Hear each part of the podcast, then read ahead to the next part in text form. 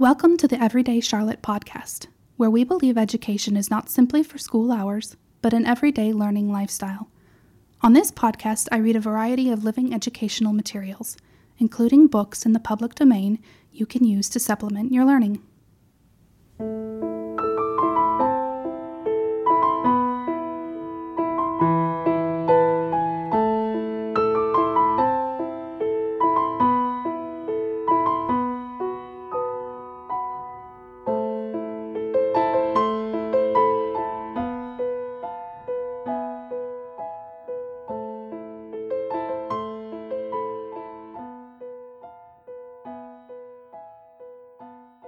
Viking Tales by Jennie Hall. What the Sagas Were. Iceland is a little country far north in the cold sea. Men found it and went there to live more than a thousand years ago. During the warm season, they used to fish and make fish oil and hunt seabirds and gather feathers and tend their sheep and make hay. But the winters were long and dark and cold. Men and women and children stayed in the house and carded and spun and wove and knit. A whole family sat for hours around the fire in the middle of the room. That fire gave the only light. Shadows fitted in the dark corners. Smoke curled along the high beams in the ceiling. The children sat on the dirt floor close by the fire. The grown people were on a long, narrow bench that they had pulled up to the light and warmth. Everybody's hands were busy with wool. The work left their minds free to think and their lips to talk. What was there to talk about? The summer's fishing, the killing of a fox, a voyage to Norway.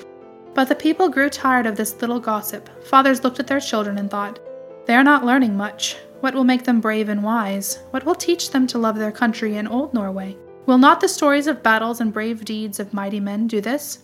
So, as the family worked in the red firelight, the father told of the kings of Norway, of long voyages to strange lands, of good fights. And in farmhouses all through Iceland, these old tales were told over and over until everybody knew them and loved them. Some men could sing and play the harp. This made the stories all the more interesting. People called such men skalds, and they called their songs sagas. Every midsummer there was a great meeting. Men from all over Iceland came to it and made laws. During the day, there were rest times when no business was going on. Then some skald would take his harp and walk to a large stone or a knoll and stand on it and begin a song of some brave deed of an old Norse hero. At the first sound of the harp and the voice, men came running from all directions, crying out, The skald! The skald! The saga!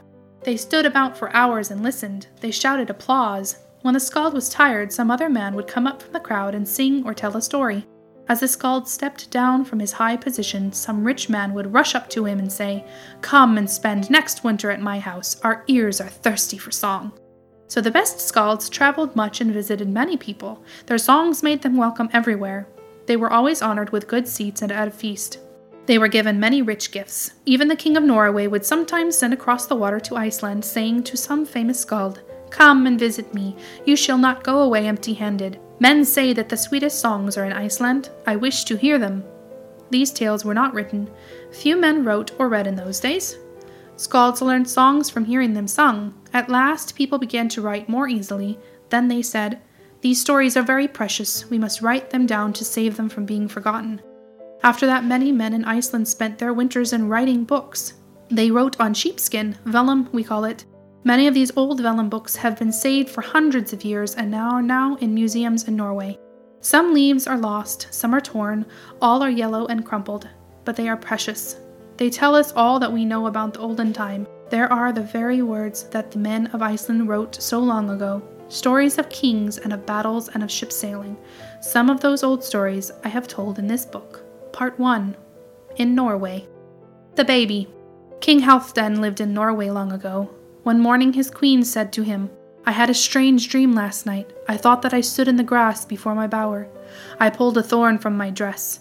As I held it in my fingers, it grew into a tall tree. The trunk was thick and red as blood, but the lower limbs were fair and green, and the highest ones were white.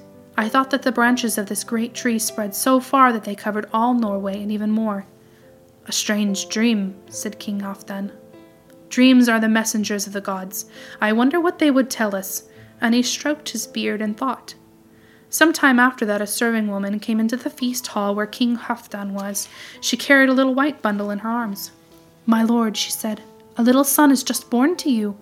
Ha! cried the king as he jumped up from the high seat and hastened forward until he stood before the woman. Show him to me, he shouted, and there was joy in his voice. The serving woman put down her bundle on the ground and turned back the cloth. There was a little naked baby. The king looked at it carefully. It is a goodly youngster, he said and smiled. Bring Ivar and Thorstein. They were captains of the king's soldiers. Soon they came. Stand as witnesses, Halfdan said. Then he lifted the baby in his arms while the old serving woman brought a silver bowl of water. The king dipped his hand into it and sprinkled the baby, saying, I own this baby for my son. He shall be called Harald. My naming gift to him is ten pounds of gold. Then the woman carried the baby back to the queen's room. My lord owns him for his son, she said, and no wonder he is perfect in, in every limb. The queen looked at him and smiled and remembered her dream and thought, that great tree, can it be this little baby of mine?